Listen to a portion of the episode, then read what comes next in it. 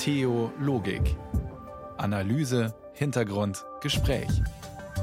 Ein Podcast von Bayern 2. Hallo und einen schönen guten Abend. Am Mikrofon ist Antje Dechert. Herzlich willkommen zu einer Stunde Theologik. Schön, dass Sie zuhören.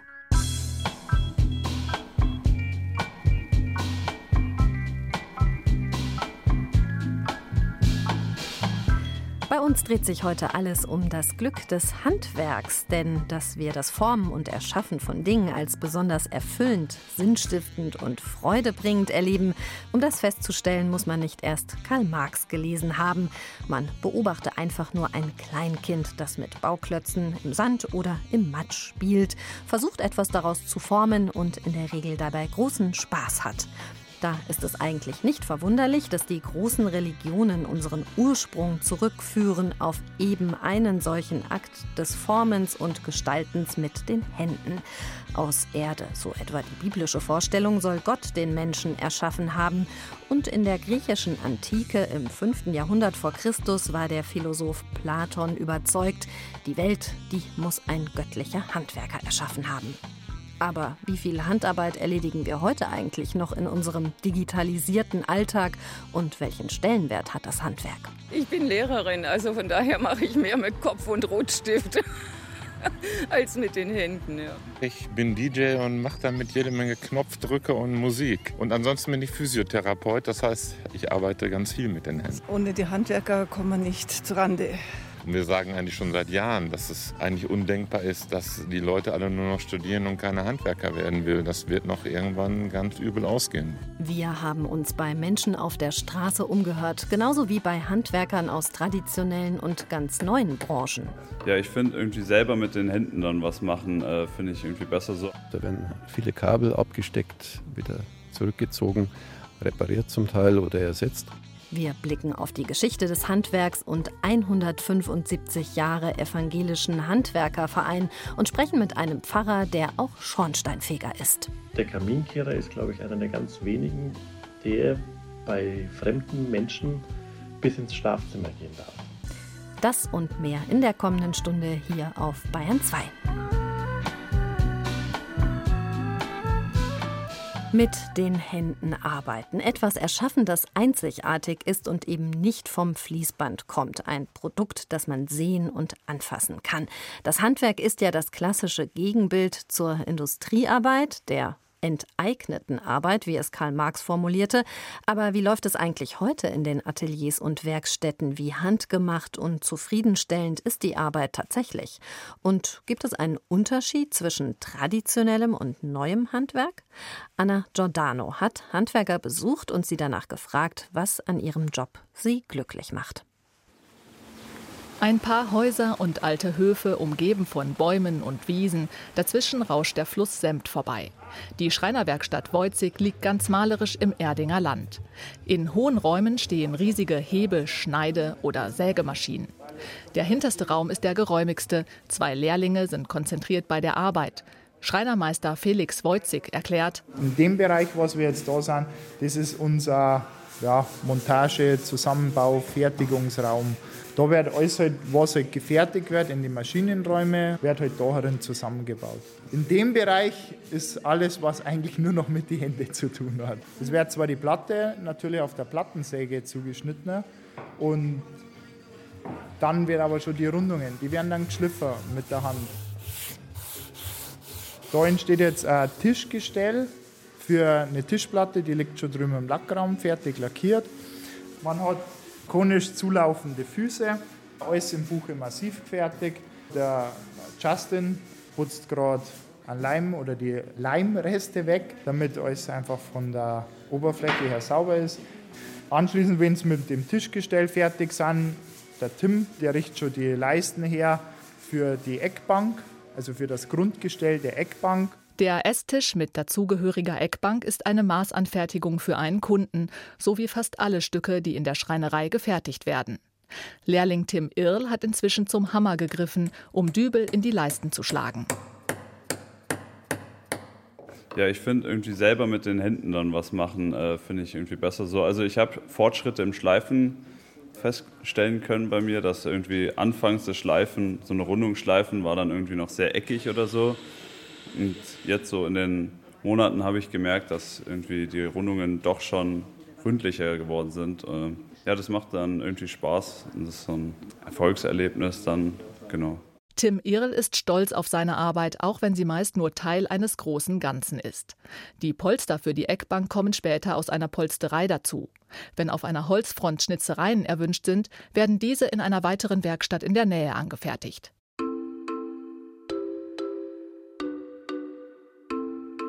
Auch Hans Auracher arbeitet hauptsächlich im Team zusammen mit seinen Gesellen und Lehrlingen. Als Elektriker ist er meistens vor Ort beim Kunden. Und auch heute ist das der Fall. Ich habe jetzt gerade im Krankenhaus Bogenhausen aus drei kardiologischen Arbeitsplätzen einen gemacht. Was heißt begonnen mit dieser Arbeit? Da werden Herzkatheterarbeitsplätze, so nennt man das, werden äh, zerlegt, werden wieder aufgearbeitet und werden jetzt umgezogen, weil das Krankenhaus umgebaut wird. Und das ist so eine typische elektrische Arbeit. Also da werden viele Kabel abgesteckt, wieder zurückgezogen, repariert zum Teil oder ersetzt. Und das ist so eine Arbeit, die dauert ungefähr 14 Tage, kann ich sagen. Und da habe ich heute begonnen damit. Die Auracher Elektroanlagen GmbH hat sich auf Elektrizität in Krankenhäusern spezialisiert. Eine Aufgabe mit teils besonderen Herausforderungen. Während der Pandemie war das noch wesentlich stringenter. Aber ich habe jetzt auch, äh, gestern haben wir uns umziehen müssen. Also es gibt dann fertige Räume, da, da werden OPs vorbereitet und da muss man halt einfach steril arbeiten und da tut man seine Arbeitskleidung halt dann wechseln und zieht sich diese OP-Klamotten an. Und das Werkzeug wird durch eine Schleuse durchgeschickt und danach kann man dann da drin steril arbeiten, ohne dass die später, wenn es wieder einen Patienten haben, den Raum komplett wieder neu sterilisieren müssen. Einen greifbaren Gegenstand, auf den Hans Auracher am Ende stolz sein kann, gibt es nicht. Trotzdem empfindet er seine Arbeit nicht als unpersönlich oder wenig sinnstiftend. Ich mache es schon noch gerne, ich mache es jetzt ja schon 45 Jahre, das ist schon, schon ganz schön erheblich. Ich habe damit auch angefangen, auch zwischenzeitlich gar nichts anderes gemacht. Es ist jeden Tag was anderes. Also es ist nie so, dass ich, wie wenn ich am Fließband stehen würde, immer die gleiche Tätigkeit mache. Es war es noch nie die letzten 45 Jahre nicht. In der Werkstatt von Schreinermeister Wojcik gibt es am Ende schon ein greifbares Produkt. Der Prozess bis zum fertigen Möbelstück aber ist Teamarbeit. Es ist mehr ein Miteinander. Es baut nicht einer mehr alles zusammen, kann auch vorkommen, aber die Montage, mein Bruder ist gerade nicht da, aber die Montage macht zum Beispiel mein Bruder dann. Montage, das heißt, das fertige Möbelstück in der Wohnung oder im Haus des Kunden einbauen. Er selbst sehe das fertig eingebaute Stück daher oft gar nicht, sondern nur auf Fotos. Felix Wojcik sitzt meistens im Büro und kümmert sich um die Entwürfe. Ich habe eigentlich mit meinen Endkunden zu tun, bin im Büro drüben, zeichne, plane, mache die Angebote. Deswegen bin ich trotzdem auch stolz auf mein Team. Aber eigentlich dann das Schönste oder das Coolste ist eigentlich für mich, das mit dem Kunden, sein Möbel zu planen und nachher dann auch mit dem Kunden zu sagen, ja, es ist jetzt genauso geworden, wie wir es gezeichnet haben, wie es ausgeschaut hat. Einfach wirklich, dass er sagt, es ist eigentlich genau dein Möbel geworden und dann auch dieses, sage ich mal, Strahlen vom Kunden zu sagen, das ist eigentlich so das Schönste dran.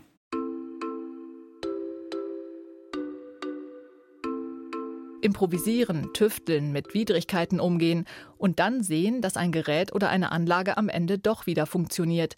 Das ist es, was Elektriker Hans Auracher an seinem Job mag. Die Arbeit, die hat auch einen weiteren Sinn. Ich könnte jetzt auch, weiß Gott, es gibt in der, gerade in der Wehrtechnik, wo gar keiner drüber spricht, ja, in dieser ganzen Verteidigungsgeschichte gibt es unendlich viel Elektronik und Elektrotechnik, fast die Hälfte davon. Das würde ich jetzt nicht so gern machen. Also ich würde jetzt ungern so einen Kampfflieger da zusammenschrauben. Das ist ja auch so was Ähnliches. Das muss auch total zuverlässig sein und muss funktionieren und, und darf nicht äh, kaputt gehen. Und da, da gibt es auch irre viel Arbeit und darum ist diese Kombination mit der Medizintechnik ist natürlich klasse. Weil einerseits ist ein Beruf, der sehr viel Spaß hat und dann hat es auch noch im Sinne der Gesellschaft auch einen Sinn. Ob modernes oder altes Handwerk, ob Möbelstück oder funktionierender Schaltkreis. Das Ergebnis ihrer Handarbeit macht Felix Wojcik oder Hans Auracher zwar glücklich, aber es ist nicht nur das. Es ist vielleicht eher das übergeordnete Gefühl, etwas für die Gesellschaft getan zu haben, etwas, das nicht nur sie selbst zufriedenstellt, sondern vielmehr anderen Menschen hilft oder sie sogar glücklich macht. Weil eigentlich ohne die Handwerker, also egal jetzt welchen Beruf man nimmt, würde sehr viel gar nicht laufen. Ob ich jetzt Bäcker nehme, Zimmerer, Metzger, ohne die funktioniert eigentlich nichts. Anna Giordano war das mit einem Beitrag über Tradition und Wandel im Handwerk. Und das ist Musik von Tim Hardin, ein legendärer Folksänger, verstorben 1980 mit nur 39 Jahren. Auch er singt vom Handwerk und zwar darüber, was sein würde, wenn er ein einfacher Zimmermann wäre. If I was a carpenter. If I were a carpenter, you were a lady, would you marry me anyway? Would you have my baby? If a tinker were my trade, would you still find me carrying the pots I made, following behind me?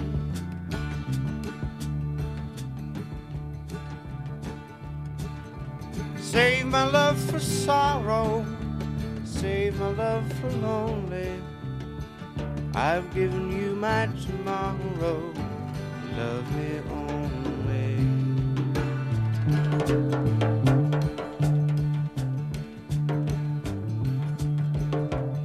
If I work my hands in wood, would you still love me? Antike Denker, wir haben es eingangs schon gesagt, wie Platon stellten sich Gott als Handwerker vor. Das Handwerk an sich aber hatte bei den antiken Philosophen keinen hohen Stellenwert. Aristoteles ging sogar so weit zu sagen, dass eine Polis, also eine Stadtgemeinschaft, nur dann glücklich sein kann, wenn keiner ihrer Bürger handwerklich arbeiten muss. Eine Utopie, die damals davon ausging, dass Sklaven diese als nieder angesehenen Arbeiten verrichten sollten. Aber hakt diese Utopie vielleicht noch woanders? Sind Menschen, die nicht mehr mit den Händen arbeiten, wirklich glücklicher? Wohl eher nicht, wie ein Blick in die Gegenwart zeigt. Heute erledigen ja einerseits immer mehr Maschinen und Technologien das, was traditionell Handarbeit war. Nur noch 12,5 Prozent aller Erwerbstätigen in Deutschland üben ein Handwerk aus. Und andererseits boomt heute die Handarbeit nämlich in der Freizeit. Die Deutschen geben jedes Jahr Milliarden aus für Handarbeitshobbys wie Stricken, Häkeln und Nähen, Heimwerker oder Schönschriftkurse. Do-it-yourself hat Konjunktur. Mit den eigenen Händen etwas zu kreieren ist für viele entspannt, meditativ und macht glücklich, wie Sophia Köll herausgefunden hat. Sie hat Passanten in der Münchner Fußgängerzone befragt, was sie heute noch von Hand machen, was ihnen daran Freude macht und welchen Stellenwert das Handwerk in ihren Augen heute noch hat.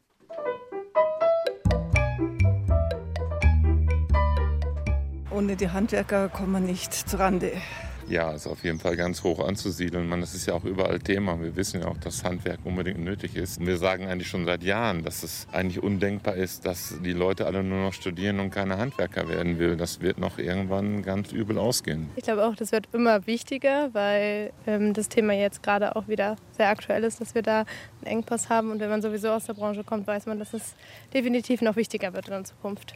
Ich finde es sehr unverständlich, weil Handwerk, also wenn ich das Talent hätte, würde sofort ein Handwerk ergreifen. Wir brauchen sie, wir brauchen sie sehr dringend. Ich finde, dass es ein bisschen underrated ist. Also ich finde, wenn man was erschafft, hast du dann mal was Reales in den Händen, was einen ganz anderen Gegenwert hat. Ich stamme aus einem Handwerkerhaushalt, meine Eltern waren Handwerker. Nachbarn sind noch aus der damaligen Zeit Handwerker. Also ich weiß, wie schwer das ist und wie kompliziert und ich habe eine große Hochachtung vor dem, was man da so schaffen kann.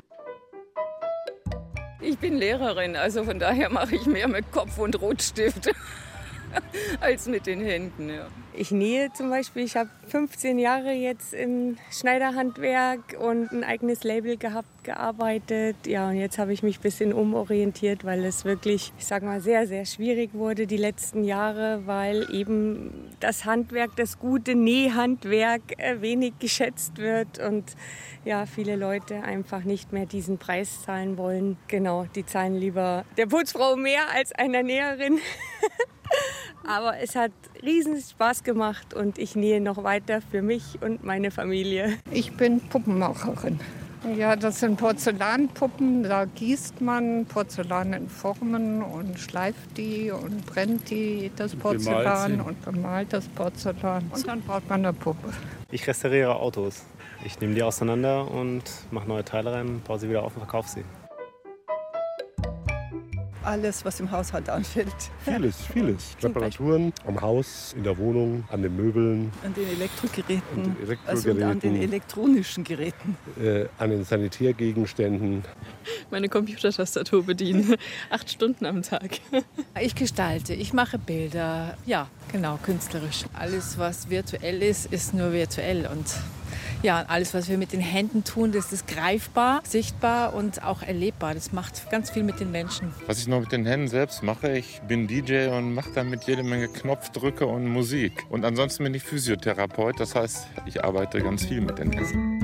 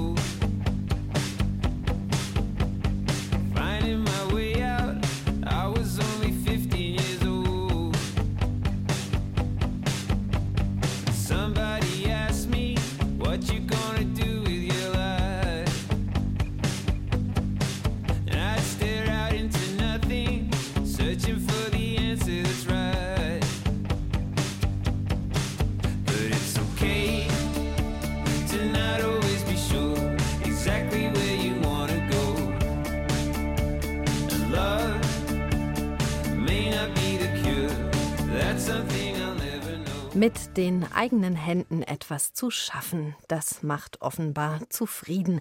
Eine Erfahrung, die auch unser nächster Interviewgast Norbert Roth teilt. Er ist Pfarrer an der Matthäuskirche in der Münchner Innenstadt und auch selbst Handwerker, nämlich Schornsteinfeger.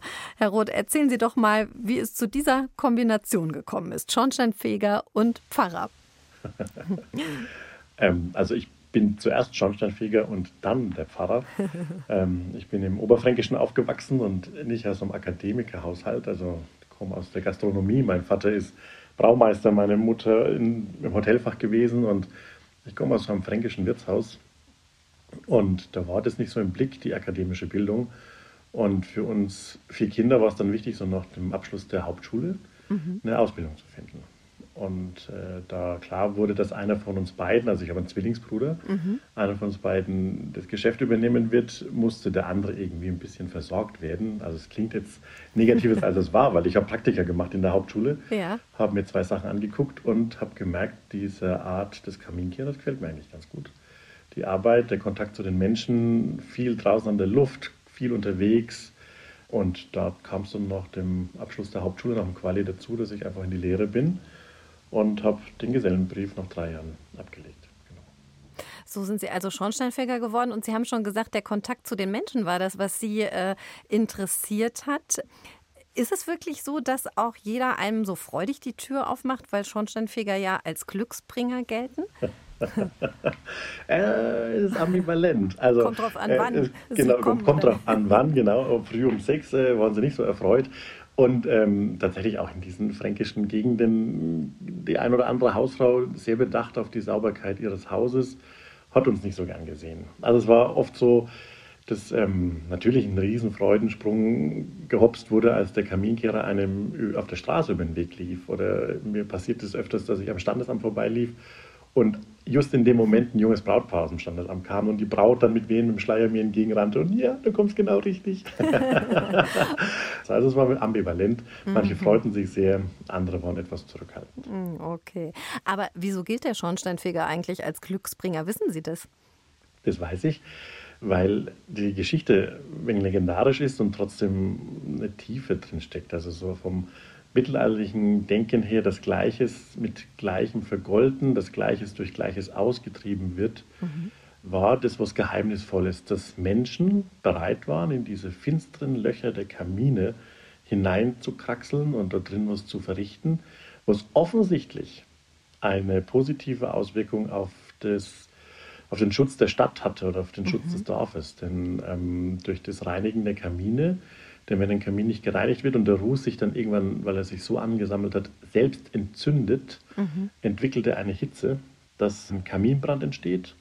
Und diese Hitze des Kaminbrands ist so hoch, dass gerade bei Fachwerkhäusern ganz schnell der Dachstuhl Feuer fängt und dann bei der Bebauung der damaligen Zeit so ein Feuer in einem Dachstuhl ganz schnell auf die ganze Stadt übergreifen kann. Und der Kaminkehrer war quasi derjenige, der die Brände verhinderte weil er den Mut hatte, in diese Löcher, wo der Teufel vermutet wurde und Dämonen hineinzukrabbeln ist und dort dafür zu sorgen, dass nichts passiert. Mhm. Ja, so Hausgeister hat man ja auch rund um den Kamin vermutet früher und genau. der Schornsteinfeger hat sozusagen dann das Unheil dafür gesorgt, dass das Unheil abgewendet genau. wird. Ja, sehr ja. spannend. Ja. Und sehen Sie sich denn heute als Pfarrer auch ein bisschen als Glücksbringer? Ich habe zig Male schon anhören müssen, dass die Farbe ja zumindest die gleiche geblieben sei. Stimmt. Ja, der schwarze Talar. Was sich erhalten hat zu der Arbeit in den drei Jahren, es waren jetzt doch nur drei Jahre der, der Ausbildung, mhm. aber die waren für mich natürlich sehr prägend, war dieser enge Kontakt zu Menschen und der Kaminkehrer ist, glaube ich, einer der ganz wenigen, der bei fremden Menschen bis ins Schlafzimmer gehen darf. Mhm. Und also in einem intimsten Wohnbereich da kommt man ja sonst nicht rein, also wenn man nicht verwandt ist oder befreundet. Und ähm, es gab mehr als nur eine Gelegenheit, es gab viele, wo Menschen dann, und ich war ein junger Kerl, trotzdem anfingen, die Zeit zu beanspruchen, die ich bereit war zu geben, ähm, auch viel erzählt haben. Also so der Kontakt, klar, es spielte eine Rolle. Ich bin im Wirtshaus aufgewachsen, mhm. ich bin, bin so, so Gast, Gasthausbub, ich war immer orientiert auf Menschen und weil man auch ein bisschen neugierig wird. Wer bist du? Was hast du zu erzählen? Was ist deine Geschichte? In dem Fall Glück bringen, das heißt, die Lebensqualität ein bisschen steigern von den Menschen, die oft sehr einsam waren. Das heißt, Sie hatten dann da Gelegenheit, auch mal zuzuhören und dann sind Gespräche entstanden. Genau. Mhm. Ja, also fast seelsorgerliche Gespräche, würde mhm. ich sagen. Mhm. Und ähnlich ist es ja auch heute. Also der Pfarrer kommt in Wohnungen hinein, natürlich dann auf Einladung, sonst auch jemand nicht hinkommt und dann sind es oft Gespräche, die das Leben betrifft. Das heißt die Taufe, die Hochzeit, der Geburtstag, das Sterben oder einfach mal so oder beim Krankenbesuch. Also es sind dann so, wo man ins Reden kommt mhm. und aufeinander hört und begleitet und betet und auf Gott schaut. Ja. Und was war so der Moment, wo Sie äh, als junger Kerl entschieden haben, so jetzt reicht's mit den dunklen Kaminen, ich befasse mich jetzt doch lieber nur mit den Menschen und werde Pfarrer? Das war keine Entscheidung gegen den Kaminkehrerberuf, das war eine Entscheidung für den Pfarrerberuf. Mhm. Ich habe dann nämlich während der Lehrzeit gemerkt, da ist auch dann geistlich noch ein paar, sind geistlich noch ein paar Sachen passiert in mir, aber ich habe gemerkt, dass es schon eine ziemliche Überforderung ist mit 15. Also ich habe die Hauptschule mit 15 abgeschlossen. Mhm. Äh, mit 15 entscheiden zu müssen, was mache ich eigentlich den Rest meines Lebens jetzt beruflich. So, und finde es schon krass, also dass man sich so früh entscheiden soll, zu sagen, okay, jetzt mache ich die Lehre, mhm. dann bin ich ein paar Jahre Geselle, dann mache ich die Meisterprüfung und dann bin ich den Rest meines Lebens in dem Beruf tätig, den ich mit 15 entschieden habe. Und wie gesagt, ich habe das gern gemacht, hat mir Spaß gemacht, war ein tolles Lernen ein toller Beruf. Aber gleichzeitig war so in dieser Zeit die Überlegung vom Evangelium mehr erzählen, noch mehr das weiter zu spreaden und, und, und auch Zeit dafür zu haben, es hauptamtlich zu machen. Also da war ich halt dann 17, 18, ne? also mhm. noch nicht viel klüger. Aber der, der, Wunsch brannte in mir und ich habe gesagt, komm, mach es. Und dann war halt die Entscheidung da, ich gehe jetzt wieder zur Schule. Und wenn es klappt, super. Und wenn es nicht klappt, habe ich ja meinen Beruf, dann gehe ich ja wieder Kamine kehren. Gibt es denn was, was Sie an dieser handwerklichen Tätigkeit in Ihrem Pfarrberuf ähm, vermissen? Da arbeitet man ja nicht so viel mit den Händen. Ich vermisse eine Sache, die jetzt auch beim Kaminkehrer, beim Handwerk sichtbar wird. Jetzt natürlich bei anderen handwerklichen Berufen noch mehr, ob es der Maurer ist oder der Dachdecker weil da sieht man das Tagwerk tatsächlich aufgebaut. Bei uns war es halt dann so, dann habe ich die Liste dem Chef übergeben der Häuser, die ich an dem Tag besucht hatte und mhm. die Kamine gereinigt habe. Ich sehe, was ich gemacht habe. Mhm. So. Und es gab einen Punkt am Feierabend. Und der Feierabend war Feierabend. Mhm. Und das erlebe ich heute jetzt in dem Beruf, in dem ich jetzt bin, den ich über alles liebe. Also ja, ich habe, vermisse ich das manchmal, dass man eigentlich nie fertig ist. ähm, diesen Punkt gibt es nur ganz selten.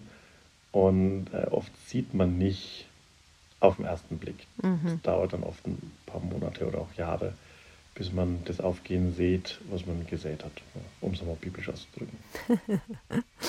Sagt Pfarrer Norbert Roth über das Handwerk und seine Zeit als Schornsteinfeger. Herzlichen Dank, dass Sie sich die Zeit für das Gespräch genommen haben. Sehr gern.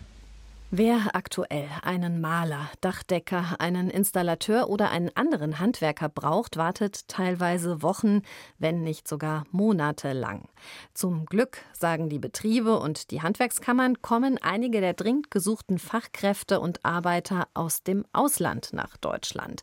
Vor allem in der Baubranche läuft ohne die ausländischen Arbeitnehmer gar nichts mehr. Die Bundesregierung hat deshalb die sogenannte Westbalkan-Regelung noch einmal verlängert. Laut der Betriebe Arbeiter etwa aus Albanien, Bosnien-Herzegowina oder dem Kosovo unabhängig von ihrer Qualifikation einstellen können. Die Arbeitskraft dieser Menschen würde aber auch in ihren Heimatländern dringend gebraucht. Für den EU-Beitritt wird ihnen schließlich noch einiges an Entwicklung abverlangt. Wie ethisch korrekt ist es da, wenn wir hierzulande auf ausländische Fachkräfte setzen, die doch auch in ihrer Heimat gebraucht werden? Die Frage beschäftigt auch die Religionsgemeinschaften im Balkan, wie Simon Berninger berichtet. In der Moschee im nordalbanischen Skotra beten die Männer gen Mekka, an diesem Abend auch Admir Nikschiki. In seine Heimatmoschee kommt der 31-Jährige aber nur noch selten. Ich lebe in Deutschland. In der Nähe von Ingolstadt genauer gesagt. Dort hat er als Fachkraft angeheuert. Äh, Heizung. Heizung. Handwerk. Ja, Handwerkkraft. Admenik Shiki ist längst nicht der Einzige, der dem mehrheitlich muslimischen Albanien den Rücken gekehrt hat. Das spürt man auch in den Moscheegemeinden, sagt Großmufti Aben Haluni. Die Abwanderung trifft auch die muslimischen Gemeinden. Es kommen weniger Gläubige zum Gebet und sogar die Imame gehen. Es vergeht kein Tag, an dem ich nicht vor allem den Jungen zurede, ihr Heimatland nicht zu verlassen. Denn das hinterlässt Wunden in den Städten und Dörfern, auch bei den Eltern their parents. Wegen seiner Eltern kommt auch Adminik Shiki regelmäßig in seine Heimat zurück. Sie verstehen zwar, warum ihr Sohn nach Deutschland gegangen ist, trotzdem holt ihn in Bayern immer wieder das schlechte Gewissen ein, weil es sich für ihn manchmal so anfühlt, als hätte er seine Eltern mit ihrer wenigen Rente im Stich gelassen. Glücklich mit der Situation ist er nicht. My parents are alone. Natürlich ist es traurig, aber am Ende geht es ums Geld. Ganz einfach. Ich kann es hier kaum zu etwas bringen, wenn man sich die Löhne anschaut. Und jeder will aus Albanien weg. In den 1990ern gingen alle nach Italien. Jetzt ist es Deutschland. Zehn Prozent der albanischen Bevölkerung ist arbeitslos. Der Rest verdient im Durchschnitt rund 570 Euro im Monat. Auch ausgebildete Fachkräfte wie Admenik Schicki, die in Deutschland fehlen. Laut Handwerkskammer für München und Oberbayern sind allein in Bayern derzeit 40.000 Handwerksstellen bei der Arbeitsagentur als unbesetzt gemeldet. Fachkräfte aus Drittstaaten haben daher gute Chancen, auf dem hiesigen Arbeitsmarkt anzuheuern, zumal im Rahmen der sogenannten Balkanregelung, mit der es die Bundesregierung Fachkräften ohne Uniabschluss erleichtert hat, hierzulande beruflich Fuß zu fassen im bayerischen Handwerk sind heute mehr als 15.000 Menschen aus den Westbalkanländern sozialversicherungspflichtig beschäftigt, rund ein Zehntel davon sind Albaner doch deren Ausbildung ist in dem wirtschaftlich hinterherhinkenden Albanien teuer, sagt Tom Breku. Der ehemalige Landescaritas-Präsident setzt sich heute für Projekte ein, die vor allem die wirtschaftlich abgehängten Regionen im albanischen Hinterland fördern. Beschäftigungsmöglichkeiten für Menschen, die anpacken wollen, gäbe es auf dem Land schließlich genug. Man kann hier viel machen in den Bereichen Landwirtschaft und Tourismus. Wir haben jetzt schon in landwirtschaftliche Projekte investiert, geben den Menschen eine Ausbildung und rüsten sie für die Arbeit. Und diese Professionalisierung von Menschen ist teuer. Wenn sie dann nach ihrer Ausbildung ins Ausland gehen, weil sie dort mehr verdienen, ist das ein großes wirtschaftliches Problem für Albanien. Von dem Geld, das Albanien in die Ausbildung investiert, bleibt am Ende nicht viel im Land. Stattdessen profitiert das Ausland, zum Beispiel Bayern. Ein Problem, für das auch das Osteuropa-Hilfswerk Renovabis der katholischen Kirche in Deutschland sensibilisiert. Es ist ja schön, dass unser Land ein solch interessantes Ziel für Arbeitsmigranten darstellt. Wir sehen es nur immer kritisch, dass es dann auch Probleme in den Ländern gibt, die von den Menschen verlassen werden. Beispielsweise in Pflegedienste, während bei uns die Menschen gepflegt werden von Menschen, die aus Albanien zu uns kommen, haben die Menschen hier niemanden, der sich um sie kümmert. Sagt Thomas Schwarz, Hauptgeschäftsführer von Renovabis. Das Hilfswerk mit Sitz in Freising fördert Projekte auf dem Balkan, die vor Ort Perspektiven schaffen. Zum Beispiel die St. Josef Berufsschule im nordalbanischen Reschen. Die ländliche Gegend gehört zu den ärmsten in ganz Albanien. Die Berufsschule mit ihren verschiedenen Zweigen, in denen sich die 16- bis 18-Jährigen hier spezialisieren, gilt als Leuchtturmprojekt in der Region. Deshalb kommen die rund 420 Schüler von weit her, um sich hier schon während der Schulzeit fit fürs Berufsleben zu machen, erklärt Lehrerin Lindita Kokai. Sie kommen aus ganz Nordalbanien, um einen Beruf hier zu lernen. Automechaniker, Elektriker, Hydrauliker, gesundheitlicher Sozialdienst, Hotellerie, Tourismus, Technologie, Information, Kommunikation. Sechs Zweige, die sehr wichtig für eine bessere Zukunft hier in Albanien, also von der Möglichkeit von Arbeit sind. Weil die meisten möchten hier leben, aber sie haben nicht so viele Möglichkeiten. Familie kann nicht unterstützen und es gibt so viele Arbeitslose.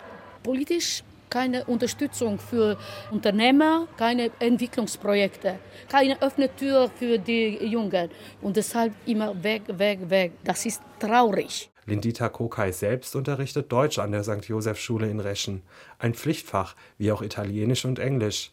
Dass sie die Schüler damit rüstet, um auf dem Arbeitsmarkt in Deutschland leichter Fuß zu fassen und die Abwanderung damit begünstigt, sieht die Lehrerin nicht zwingend so. Es gibt so viel leichte Möglichkeit für die Jungen, eine gute Spezialisierung im Ausland zu machen oder Neues zu lernen, aber vielleicht in Zukunft hier in Albanien weitermachen, weil sie möchten etwas Gutes machen uns unterstützen als Land für ihre Zukunft, für ihre Familie auch.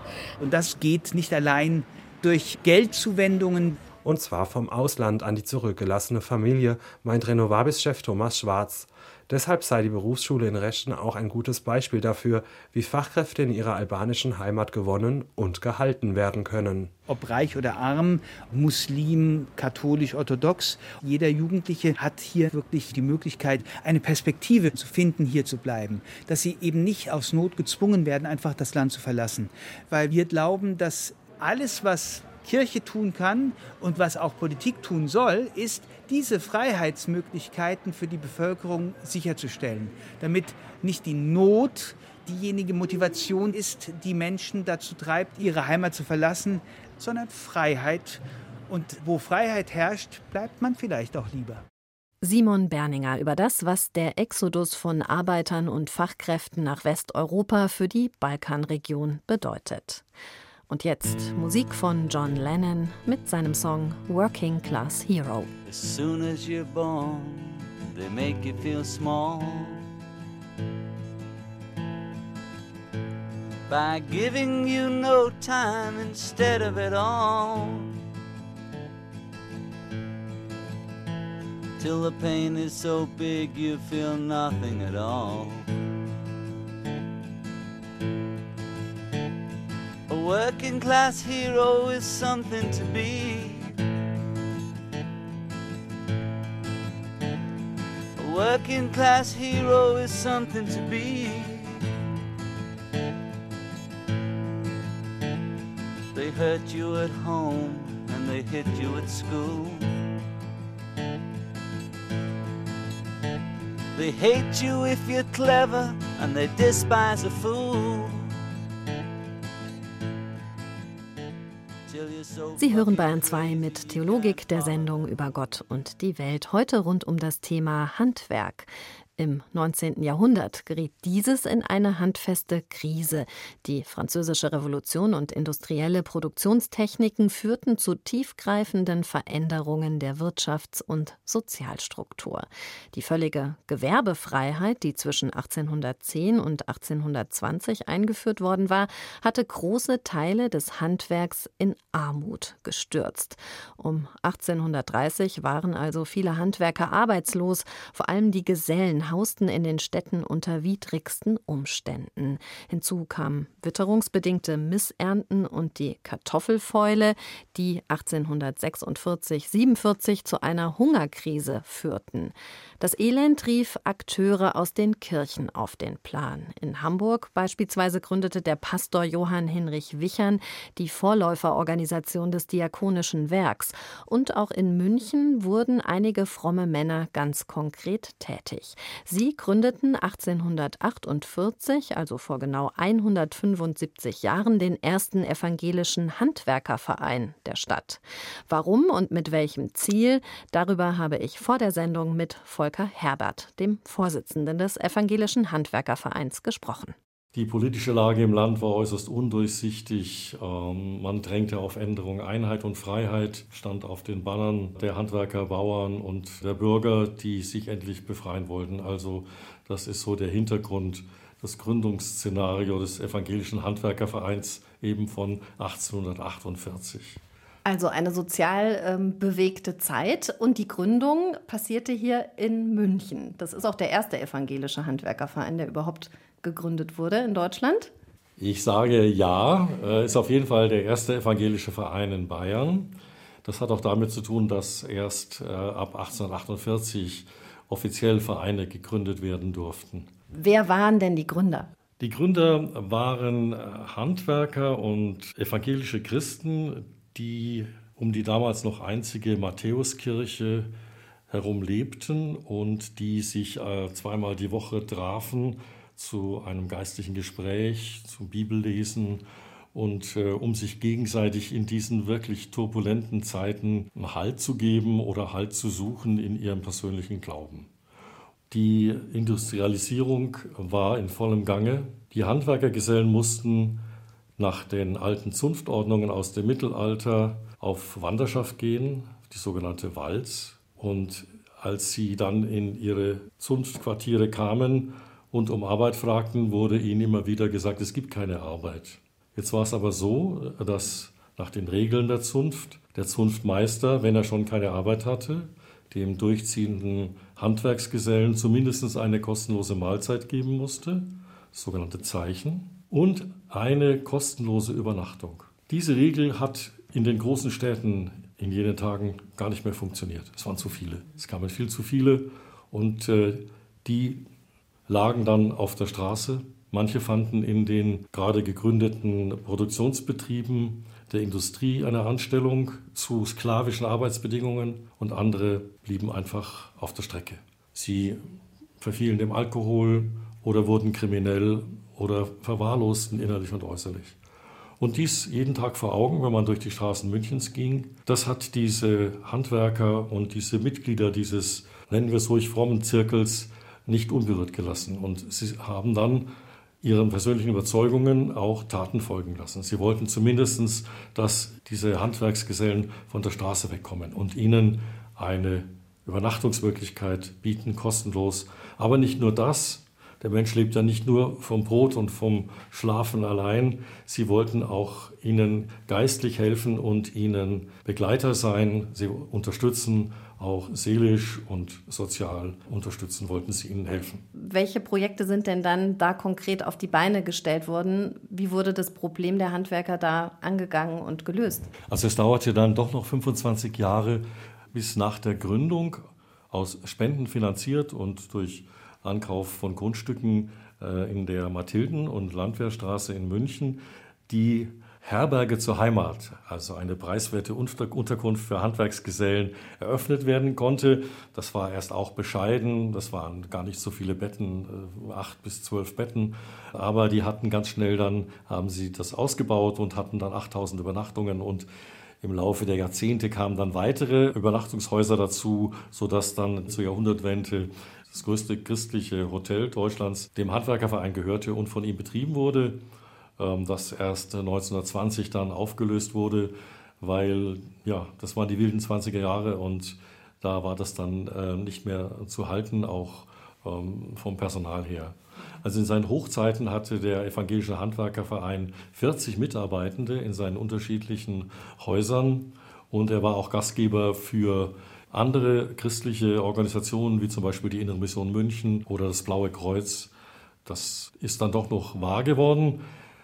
Nach dem Krieg 1944 wurden alle sechs Gebäude des Handwerkervereins von Bomben zerstört, fing es wieder klein an, aber führte dann 1952 dazu, dass das Wichernhaus, das ist ein Lehrlingswohnheim für Auszubildende, die Blockunterricht an der Berufsschule in München und Starnberg besuchen, bis das eröffnet werden konnte und konnte. Und da, ja, da waren wir sozusagen wieder am Punkt. Das war's, was eigentlich unser Ziel war. Und, ja, und so geht es weiter bis heute. Und es ist ja heute mit Sicherheit auch sehr wichtig für junge Auszubildende, dass es sowas gibt, denn eine Wohnung sich als Auszubildender in München leisten zu können, äh, ist ja ziemlich schwierig. Das ist ziemlich schwierig. Es gibt zwar auch eben noch andere Vereine und Organisationen, die diesen Bedarf genau wie wir decken, aber preiswert und zentrumsnah und man merkt auch schon ein bisschen die Tradition, die wir haben, oder ich könnte auch sagen, die Erfahrung, die wir haben. Und deswegen ist unser Haus eigentlich soweit, wird das ja, ganz gut von den jungen Leuten angenommen, die ja eigentlich schon Erwachsene sind. Das Handwerk ist immer noch da und gefragt und in einem beständigen Wandel. Was sind denn Ihre Aufgaben heute als evangelischer Handwerkerverein? Die, der Evangelische Handwerkerverein hat sich ja von Anfang an eben um jüngere Menschen gekümmert. Also die Gesellen waren ja, waren ja relativ äh, junge Menschen und hat auch ziemlich bald nach, seinem, nach seiner Gründung den Bildungsauftrag gesehen, der da ist. Wenn die Handwerker später äh, dann äh, übernachtet haben oder in die Vereinsräume kamen, bekamen sie immer auch was zu schreiben, Papier und einen Stift. Äh, es gab Fortbildungskurse in Rechnen, Schreiben, Französisch. Äh, es gab Musikunterricht. Also diese, dieses Bildungsmotiv ist bis heute im Verein lebendig, der auch selbst noch Veranstaltungen anbietet, allgemeiner Art, aber seine Räume auch für Bildungsveranstaltungen verschiedener Träger ähm, öffnet. Heute ist es so, dass der Evangelische Bildungsverein mit der Handwerkskammer in München ein äh, sehr gutes Verhältnis hat. Wir ähm, haben auch schon ein Projekt zusammen mit der Handwerkskammer aufgelegt, wo es darum ging, geflüchtete Auszubildende im Handwerk zu unterstützen. Wir haben die dann ähm, Handwerkspaten genannt, gendermäßig nicht ganz korrekt. Ähm, äh, es waren nämlich auch Frauen dabei, die sich dann um Auszubildende mit Flüchtlingshintergrund in ihrer beruflichen Ausbildung gekümmert haben.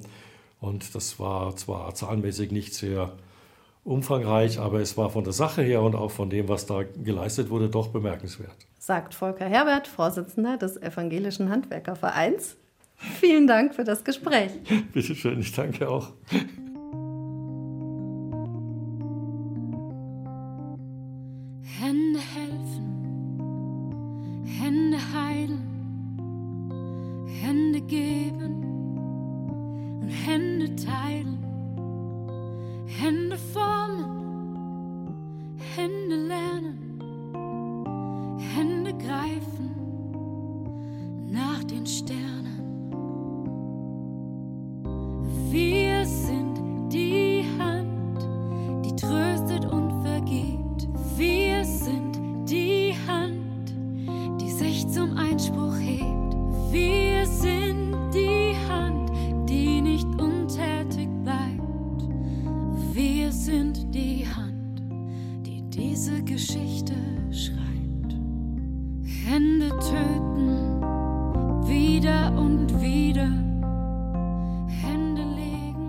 Carolyn No war das mit ihrem Song Hände. Und um unsere Händearbeit ging es heute eine Stunde lang in Theologik. Die Sendung gibt es wie immer zum Nachhören in der ARD Mediathek. Am Mikrofon verabschiedet sich Antje Dechert.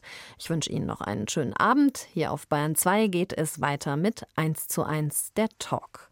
Vorher hat aber das letzte Wort in dieser Sendung noch, na klar, ein Handwerker. Franz Fürst ist Kerzenzieher in München. Was glaubst du? Ich glaube an Gott, ich gehe auch in die Kirche, bin schon gläubig, katholisch erzogen und habe ja auch durch meinen Beruf viel Kontakt mit den Kirchen.